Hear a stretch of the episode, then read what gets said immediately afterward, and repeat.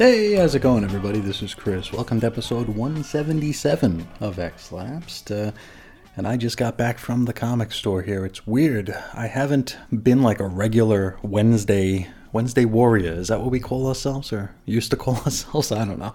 I haven't been one of those in quite a long time, since I've been with DCBS for, I want to say a decade at this point.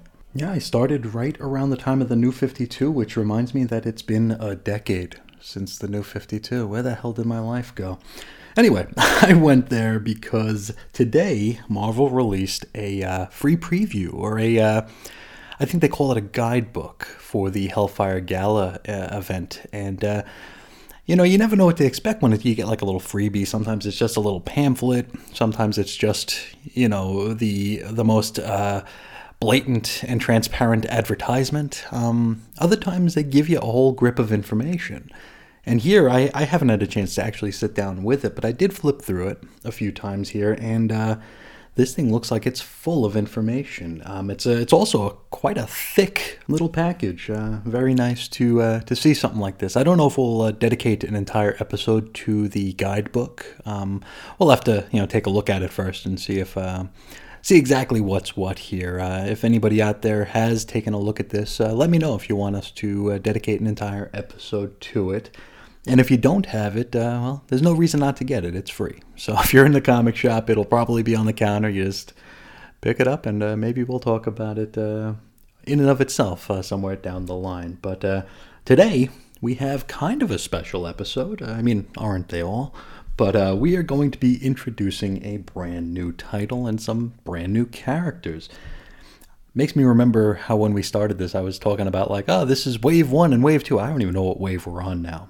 I'm not sure if this would be part of the previous wave or starting its own wave. But today, we finally meet the Children of the Atom. And of course, that'll be in Children of the Atom number 1, which has a May 2021 cover date. The story is called Uncanny. Written by Vita Ayala with art by Bernard Chang. Colors Marcelo Maiolo. Letters VC's Travis Lanham. Designs Tom Muller, head of X's Hickman. Edits Andrews Belistaros, Robinson, White, Sobalski. Cover price $5 because this is a number 1. And this one went on sale March 10th of 2021. This kind of kicked off my Wednesday warriorness here because DCBS wouldn't let me order this book because it was canceled and resolicited like 75 times this past year. So I went out and I bought it. And then in my next DCBS shipment, it was in there too. So I've got 2 of these. If anybody wants a copy, a pristine copy, probably a 12.3 grade at worst, copy of Children of the Atom number 1, just let me know. Now we open with Hell's Bells in the midst of an armored car robbery. Now you might be asking yourself, what in the hell are the bells that we're talking about here? Well, they were a group of baddies from the middle portion of Peter David's X-Factor run back in the 1991, 1992. And I want to say the first time I ever heard of them, I think it was a line item in a Wizard price guide where it showed the the issue and said it was their first appearance. And it was before I went back and collected all those issues. Now, they were 3 mutants named Flambe, Vague, and Tremolo. They were all depowered after M-Day, which is why they're all using real weapons at this point. The baddies are then confronted by our titular heroes. Though, I guess in fairness, they never do refer to themselves as the Children of the Atom, but that's what we're going to be calling them. Now, narration comes to us from Beatrice Bartholomew, or Buddy for short. She is Cyclops Lass. She discusses how she's always felt kind of different, but feels as though she's found her people in the X-Men. And this feels a little bit meta to me. Kind of playing with the established X-Fan lore, you know, how X-Fans are kind of outcasts, right? And we're all a little bit different. We want to find somewhere we can belong. So I feel like maybe we're tugging on some meta strings here. I could just be reading too much into it or possibly projecting. Who knows? From here, double-page spread of roll, call, and cred. We got 5 brand new characters. We got Cherub, Marvel Guy, Cyclops Lass, Gimmick, and Daycrawler. From here, we get like a half dozen pages of fight scene.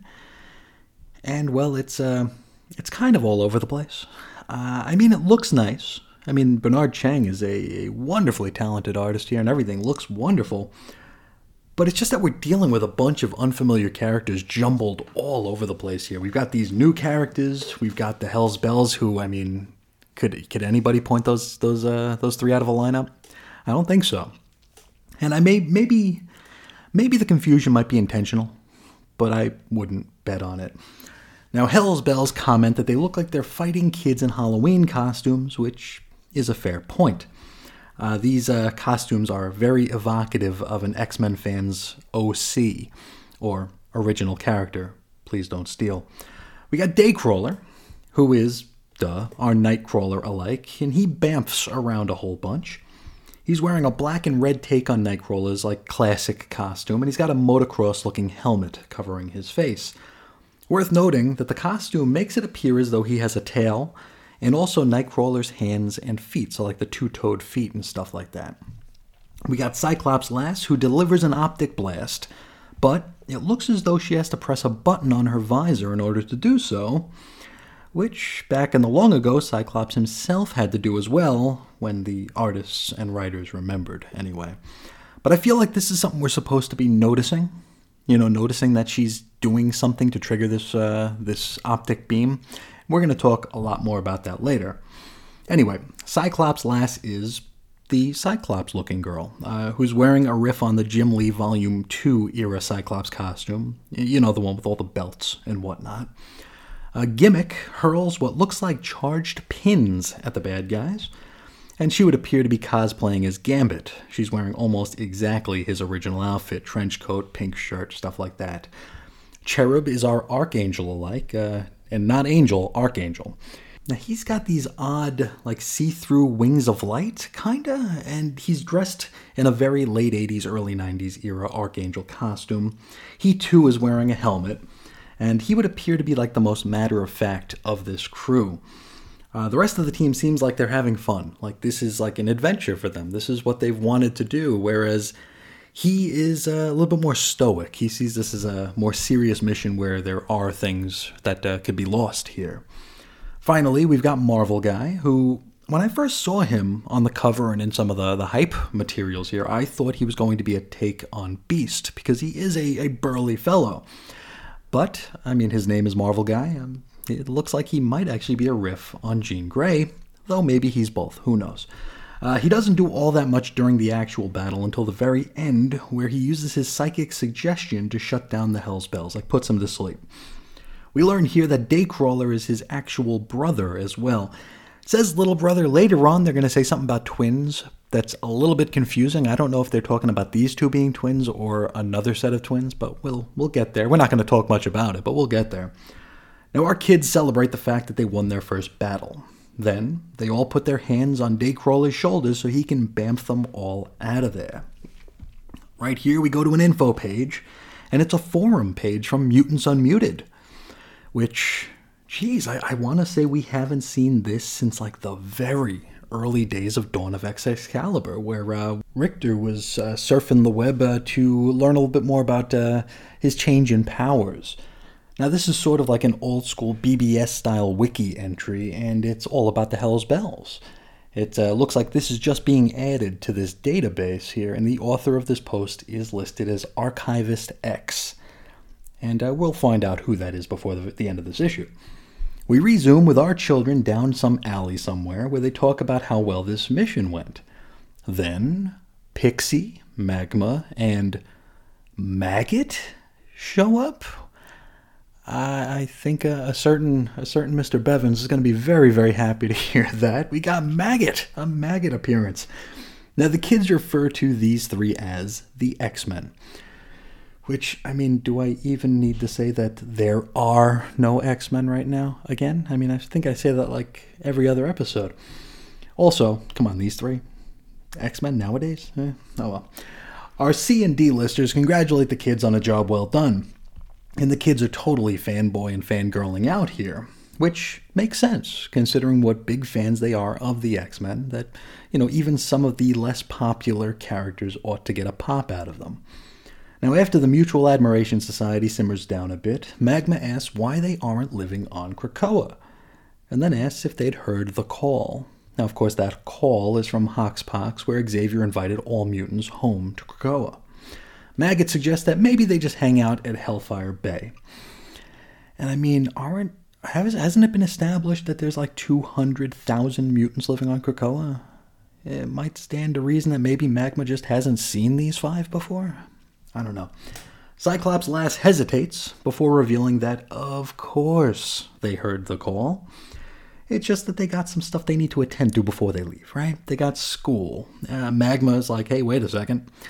We could just beam all that knowledge that you need into your head. So school is just a waste of time. You can come home with us now. Cyclops Lass then counters with, well, you know, we've got families and stuff. And Magma's like, okay, I get it. We're never going to force you to come to Krakoa, but the door's always open. And heck, you know, you don't got to live there to visit, so how about we go visit? Just then, sirens begin to sound, and the police are headed toward the fight site. And since we're living in a post-Kamala's Law Marvel universe, as we discussed when we looked at Champions, and we'll discuss again when we look at Power Pack, teenage heroes have been banned. Magma invites the children through the portal to show them around Krakoa, but our kids don't follow. Instead, they bamf away. Scene shift to Summerhouse on the moon. We've got Wolverine, Cyclops, Nightcrawler, Storm, and Jean all shooting pool, drinking beer, and talking about these new young mutants. Logan is adamant, no pun intended, that they go fetch the kids and bring them home. Cyclops reminds them that they can't do that, because that's not what Krakoa is all about. Jean states that Pixie had reported in that the kids had their reasons for not coming, and maybe we ought to respect them. Logan posits that maybe they don't realize that they're welcome, you know? And Scott's all, come on, of course they know. Aurora suggests that they try and speak with them again. You know, things are tough for mutants and young heroes overall at this point, and even if they decide not to come, at least they'll know that they have, you know, Krakoa's support. Jean says that she tried tracking them down using Cerebro, but, wait for it, they're not showing up in any scans. Scott then asks, how could that ever be possible? Which totally disregards the obvious. You know, like maybe that these kids aren't mutants. I hope they're not inhumans, but maybe they're not mutants. Nightcrawler notes that there's a psychic among them and suggests that perhaps they're blocking Cerebro. Which, I mean, if an inexperienced kid can block Cerebro, then really who couldn't? That's not really great. Wolverine mentions that these kids are acting recklessly. Storm agrees. And brings up the point that right now, they don't even know if these kids could get resurrected because, you know, there's no, Cerebro's got nothing on them, so they got no backups. Storm would really like the opportunity to go chat with them. Cyclops is a bit flustered, worried that Storm is talking about maybe kidnapping them, to which Jean's like, hey, calm down, Scott. It doesn't have to be one extreme or the other here. There is some middle ground here. Storm says she will speak with the young X-Men, which... there are no X-Men right now. And also, Young X-Men was a horrendously dull comic book back in the long ago that I don't want to be reminded of. Next up, a scene shift to Corbeau Prep in Brooklyn. Now, I'm not sure if this school is named after a longtime friend and associate of the X-Men, Peter Corbeau, though we might assume that it is. We're in the gym where the Corbeau Pigeons basketball team are practicing. Beatrice, Cyclops Lass, and Carmen, Gimmick, are in the stands chatting. We find out here that Carmen has some tickets to a Dazzler concert and wants to bring Beatrice with her. This discussion is overheard by some, straw man bigoted boys who warn them that Dazzler is you know, a mutant. Yeah, welcome to 1982, you dicks. The girls are accused of being mutie lovers and perhaps even mutants themselves. Well, they might wish they were, I mean, for all we know. The boys then threaten them with physical violence before the coach overhears this and throws them out. I do want to note that we are in a gaggle of 9-panel grid pages here. You know how much I love those. Earlier, we had some pages like this that were supposed to be read from left to right all the way across 2 pages. If I'm explaining that in a way that's easy to understand, it's melding my mind just trying to put it into words here. But like you start on one side of the page, you go to the other, and then you continue on the adjoining page. Here, it's not initially clear which direction we're supposed to be reading them in. But it actually turns out to be the more traditional, you know, 3 across, then down, 3 across, then down, 3 across, then next page. This is likely much more apparent when you're reading the digital version of the book, I would guess. And we're going to talk a bit about the digital version in just a little bit. So, Carmen remarks that she's designing an outfit for the concert in order to honor the sound queen, Dazzler. We figure out here that she's the one designing the Kota costumes. She's still tweaking the designs a bit. She says she has to fix the twins' overalls, which I don't know if that means that there's a pair of twins in her family who she sews and darns for, or if Marvel Guy and Daycrawler are actually twins, despite, you know, one being massive and one being tiny. You know, I mean, I guess they're just not identical if that's the case. She also fixed Cyclops Lass's visor so it wouldn't slip. Beatrice notes that Gabe's shoulder guards looked great as well. Now, Gabe is Cherub, so maybe those shoulder guards have something to do with his wings. I really don't know. We are building a mystery here. We are building a mystery. They talk a bit about Mutants Unmuted, and it's made clear here that Buddy is Archivist X. Carmen asks when she finds the time to sleep. She also suggests that, nobody uses the resource that she's spilling all of her time into anyway, which... I feel personally attacked. I mean, that hit me where it hurts here. A big part of what I do, with the prolificacy in which I do it, is assuaged by the belief, as misguided as it might be, that I'm building a resource. You know, things at Chris's on Infinite Earths, even things here at X-Labs. It's all about building a resource that will be here for people to check out at any point and maybe get something out of. And, yeah, like Carmen says, a lot of people don't care about it, as much as I try to tell myself otherwise. Now, at this point, Gabe, or Cherub, he walks onto the basketball court, and Buddy goes a bit fugy. Seems she's got the hot pants for him. Carmen asks if she's okay, then hesitates a bit before referring to her as her best friend, which is kind of weird. So Buddy's got the hot pants for Gabe, but she's not going to pursue it because she sees he and Carmen as having some sort of far deeper connection. Let's go down to the court.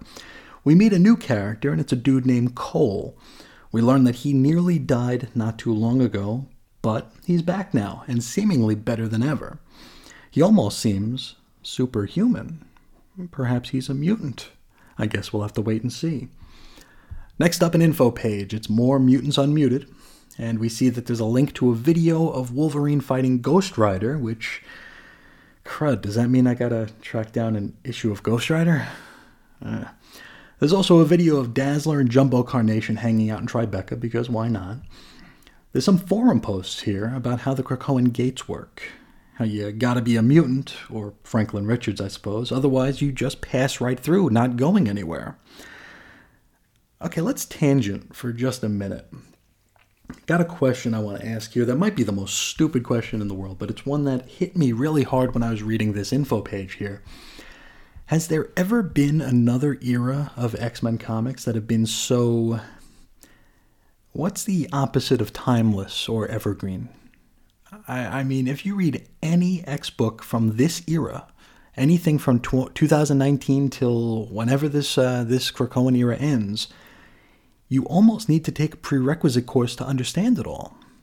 Now, people have often said, I mean, I've been an X-Men fan for 30 years, and I've always heard people go, man, I can never get into the X-Men. How can an outsider ever hope to get in? And I never saw it as being all that labyrinthine.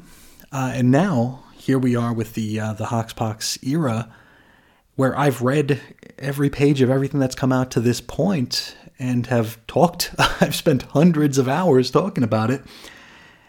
And here I am agreeing with these people where it's like, you know what, if you tried coming into these books now, Lord help you. I don't know. You'd have to read everything. You couldn't just pick up this issue, right? This is an issue number one. You couldn't just pick this up fresh, or you couldn't, in theory, you might not be able to like just revisit this book somewhere down the line. Like 10 years from now, if I come back to Children of the Atom number one, I'm not going to have any of the Gestalty context to understand the finer points of it. Like here, you need to know what the gates are, right? I mean, it's not a hard thing to understand, but it's like, it's a big deal. I don't know, it's kind of weird. I do wonder how time will wind up treating this era. I wonder how we will remember it. Though I guess, I mean, the head of X still has a bit of a cult personality to him, so it'll probably be fine. From here, we jump back into comics. It's the middle of the night, and it looks as though our heroes are preparing to finally head off to the mutant homeland. Buddy leaves her father, who has raised her and has always supported her. She justifies leaving by suggesting that, this is what he would want for her to do. The Kotas meet in front of her house, they hop on the L train, and then arrive at the Coney Island Krakoan gate, which is under the boardwalk. They change into their X-Men cosplay costumes and step through the portal. We get a weird page with, like some shattering effect, and then they wind up stepping out the other side. Looks like they can't use it. Or can they? I mentioned the digital version a little earlier here. Here's something weird for you. If you're not aware, and if you're listening to the show, you're probably already aware, it would appear as though the print and digital versions of this issue have a different final page. The digital version shows the characters sort of, it almost looks like an amalgamated Krakoa Coney Island. Like I told you, they're under the boardwalk, right, where there are beams. It's like a big long deck over the water. But instead of beams, they're trees, so it looks like they're in like a lush greenery where they're on a Brooklyn beach. So there's no, big, sprawling trees here, no foliage. But the Cyclone roller coaster is still visible in the background. I don't know if this is symbolic of these characters being something not quite human and also not quite mutant. I really haven't the foggiest here, and I guess we're going to have to wait until next time or the time after that to get some answers. But I guess I'm intrigued. I think I'm more intrigued by why they changed the page here. The print page, if you're looking at the print version here, it's very clear, at least to me, that they just stepped through the gate. They step through it, they're still in Coney Island, it just looks like they're on the other side of the gate. The digital one, though, it's a little bit more stylized and a little bit more confusing. It has the same dialogue, it's just the picture, the full page spread is different is all. But that's where we leave this giant-sized issue. Next time, we're going to be talking about X-Factor number 8. We're going to find out what's haunting the Boneyard, so looking forward to that. But for now, let's talk about the Kotas. This is a book that is a lesson in not judging a book by its cover here, because looking at this, I assumed that this book was going to introduce the concept of the chimeras to the current year Marvel Universe, right? I mean, these characters, at first blush, would appear to be amalgamations or flat-out copies of established mutants.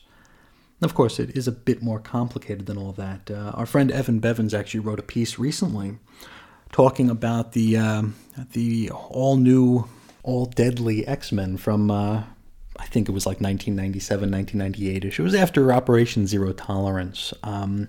It was also the story that I believe brought back Kitty, Colossus, and Kurt to the X-Men from Excalibur, as that book had just been canceled. There we met like 6 or 7 characters here. I'm trying to pull up the list here. I'm trying to vamp as I do this here. And they looked like amalgamated versions of established characters, which is something that Evan pointed out in his blog post. And upon checking that out, I was instantly reminded of the cover to Children of the Atom, number 1 here, where it's like, okay, these characters look very familiar. I mean, Cyclops Lass is basically, wearing the Jim Lee Cyclops costume, right? It's very, very similar. Of course, like I said, it's a bit more complicated than all that. So let's theorize. It's kind of what we do here fairly often. So let's see what we can break this down and see if we can make some outlandish theories. Now, let's start with the idea that these kids are human, okay? How would they be able to do the things that they do? We've seen them in action here. Daycrawler is bamfing. You know, we have optic beams. We have a kid who can fly. We got Gimmick charging things like Gambit does. How could they do this? Surely Carmen, as the seamstress or costume designer hobbyist, she might have the ability to put an optic beam blaster into a costume visor, right? I mean, don't know where she'd get it from. I don't know that she'd be able to create a teleportation device to put into Daycrawler's gear. I mean, I'm just freestyling here. So how could they have access to this tech? Well, let's assume for a moment that it is tech, that these aren't powers, that this is technology. Now, it's kind of a deep cut, but I am reminded of the post-House of M, post-Civil War initiative era New Warriors team. Now, this is a team that was largely comprised of depowered mutants who were wearing suits that gave them powers. They weren't the same powers that they would have here, but they were powered. These suits gave them powers. We had characters like Jubilee, Chamber, Beak, Wind Dancer, Angel Salvador, Stacy X, some others too, who were put into these suits or who wore these suits and were able to exhibit powers. You know, Jubilee went by the code name like Wandra, I think, and you know, she didn't have her paffs. It was a different thing, but the point I'm getting to here is that she was powered. So could it be that our Kota kids have gotten a hold of some of this sort of tech? You know, they do idolize the X-Men, at least Buddy seems to, so it might stand to reason that they would pursue something like this or manage to find it. Let's go another route, though. Let's say it's not tech. Let's say it's something else. Does anybody remember MGH? It's another semi-deep cut. This is mutant growth hormone. This was a concept that was also thrust into the spotlight around the time of Civil War. I want to say Nitro, the fellow who kicked like the whole Civil War thing off by blowing up a bus in a park in Stamford, Connecticut during a fight with the New Warriors, I think he was high on MGH to amplify his powers at that point, which made it so he was able to boom bigger, I guess. MGH would become something of a street drug after that, which would give ordinary humans mutant powers after use. Could that be what we got here? I really don't know. I guess what I'm getting at here is that the fact that we're asking questions is a good thing. You know, we certainly shouldn't be expecting all the answers in the very first issue of a mystery-based series here. I think when we looked at a Marvel previews, I think it might be the one for June of this year, which we'll be talking about at length at some point next week on the program.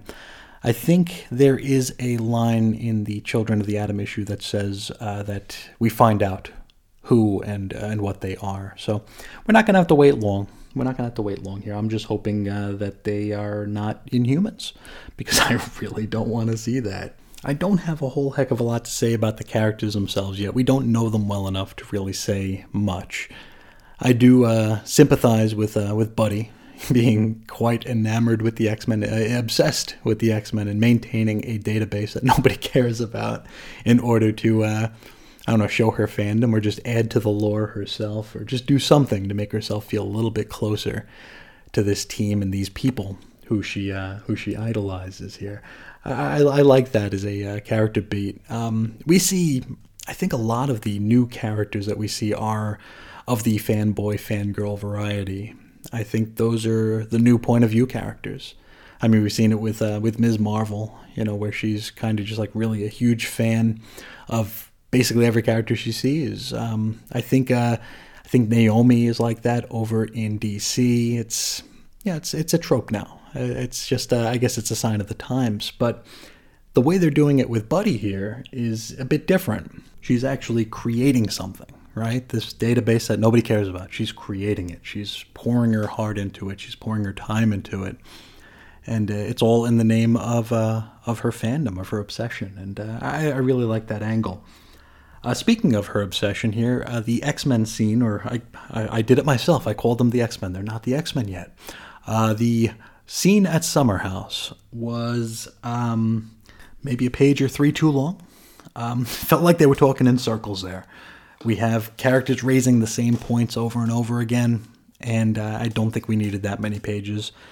We also have Cyclops looking like kind of an idiot, nobody is suggesting that the fact that Cerebro can't scan these children as a concern or as proof that maybe they're not what they're portraying themselves to be. I don't know. It just seems a little bit weird. But you know, we're laying foundation here, and sometimes that's a bumpy ride.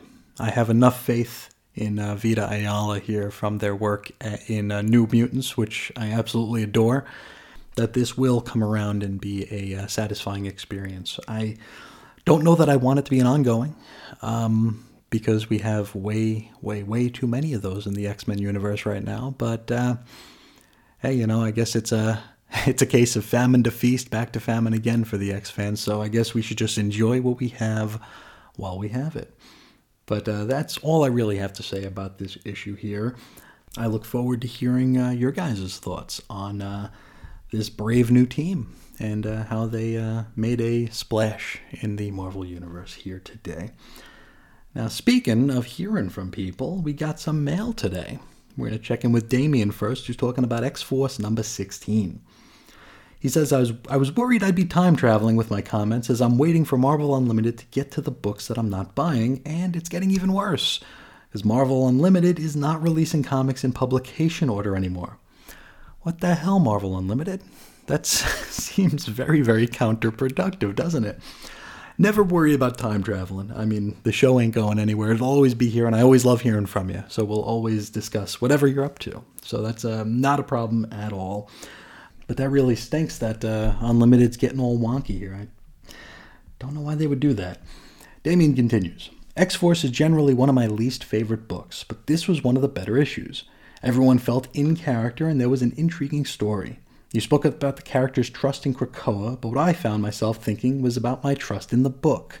I don't know if I can trust Ben Percy to be going anywhere with his good ideas. I remain worried that we'll end up back again with the Russian gangsters, and the possibilities of this issue will remain unaddressed. You never know, right?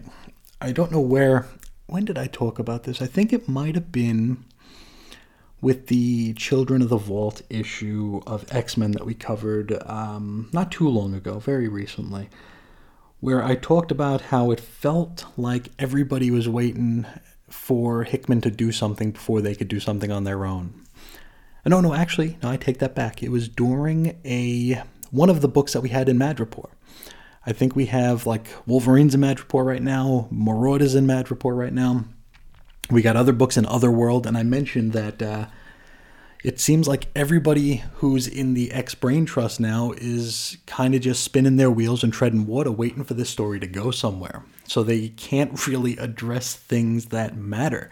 So we have X-Force, this book, where they raise these interesting questions. And they've raised interesting questions in X-Force before. We had the whole suicide issue. We've had not having your final wishes, your resurrection request honored. But then, you know, the flagship book of the line kind of just drags its feet. We get crossovers. We get all this weird stuff that just makes X-Force revert to type, where, like you said, it's Russian gangsters and Xeno. I mean, we were introduced to Xeno like almost 2 years ago, and we don't know anything more about them just yet.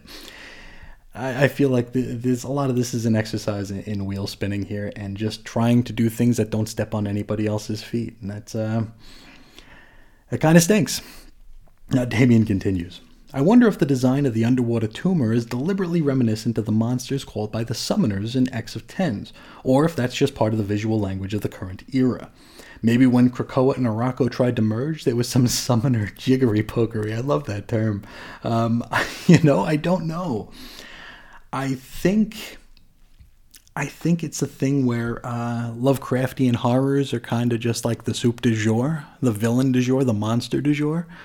So that's just the style of baddie we're going to get, a style of monster. It's going to be these weird Lovecraftian deals. I think that's kind of what it is here. And I'm pretty sure, I mean, I don't know anything from anything, but I feel like what we saw in X of Tens was just that. You know, I don't know that there was any rhyme or reason to the shape or form of the monsters. I think it was just like, hey, this looks cool, you know, and it's... And thankfully, there was no one yelling "shuggeth, huggeth, fluggeth" over it to really drive the point home, right? Damien wraps up with, anyway, until we discover that Araco gave Krakoa an STD, make my neck slaps. Well, let's hope if that does happen, they don't devote an entire issue to it, though I could certainly see that happening here. Maybe it'll be another silent issue. I don't know. But thank you so much, Damien. It's always great to hear from you. Whether you're live or Memorex or time traveling, whatever the case, I love hearing from you. So thank you so much. Next up, we got Evan talking about Cable number 7. He says, the interruption by the Festival of Swords was unfortunate and awkward, but I think Duggan made the best of it he could, including acknowledging it as Cable moved forward or backward to the previous storyline. The fact that he saw strife and didn't tell anyone reminds me of how a friend of mine described the My Little Pony show that our kids watched. These episodes would only last 2 minutes if people would just talk to one another. I get Cable feeling responsible for strife, and maybe he just doesn't want anyone to shut him out of taking him down. Still seems odd, though. Yeah, I agree. It does seem odd, and it also seems... I don't know, like I said when we... I don't remember if it was 7 or 8, but... the one where we found out that, like, everybody in the Order of X is a clone of Cable. And it's like, we've seen their faces before and nobody noticed it. Nobody was able to, like, be like, hey, that looks like you, just older. And you're totally right. If Cable would have just told Rachel, like, hey, Strife's back. And then they got the rest of the crew in on it. I almost called them the X-Men again. And there's no X-Men just yet. But they would have gotten the rest of the crew in, and they could have taken Strife down probably lickety-split. But, I think we are definitely headed somewhere. I just, we have an idea of where this book is headed. We've seen covers to issues 11 and 12, which might draw a line under something. But we'll get there when we get there. Evan continues. I was going to make a snide comment asking why Strife isn't Krakoa's Secretary of the Interior or on the short list to replace Apocalypse on the Quiet Council, given the roles other XX villains are playing. But then the answer occurred to me. He's a clone. Evil is one thing, but clones? I guess Professor X and company still haven't gotten over the whole Ben Reilly clone saga thing. Yeah, Charlie took it really hard. He gave up the Spider-Man books when they said that Ben Reilly was the one true Spider-Man. He wasn't alone, though. A lot of us did. So, no, it's a great point. And if you're listening to this episode, hopefully you've already read Cable number 8, where he and Domino mostly, just wipes out a whole bunch of Cable clones, which just adds another layer to the devaluing of clone life here, and how clones are not considered, equal. They're not considered people. They're not considered mutants. They're not considered really anything, I suppose. I think it's like the Quiet Council is just waiting for the last ones to die so they don't have to bring them back. It's very, very weird, but it is giving us a lot of food for thought here, and I really enjoy that. Evan continues, speaking of the Quiet Council, how weird is it that Krakoa's government isn't elected, but its team of unsanctioned superheroes is? Yup. That's an excellent point, and it's such a good point that they almost have to address that, right? They almost have to say something about that, where, I mean, they had to vote for, like you said, the unsanctioned X-Men. You know, a team that is just acting of its own volition, is not empowered. We don't know if they have the same sort of rights as even X-Force. We know that X-Force is, you know, above protocol. We know that X-Factor is kind of up there, too, because they're kind of vital in the resurrection process at this point. But these X-Men, who knows what they're going to be, and if they're going to be looked at or viewed the same way as the other X teams are, or if they're going to be looked at as like a renegade group. It's going to be interesting. And that's an excellent point that I really I think I've thought of it, but I've never put it into words before, and seeing it in words now, that the Quiet Council were a group of people that just said, yeah, it's us. You know, it's Xavier's like, I'm assigning these people. And no one had any say in it. So that's a very, very interesting point.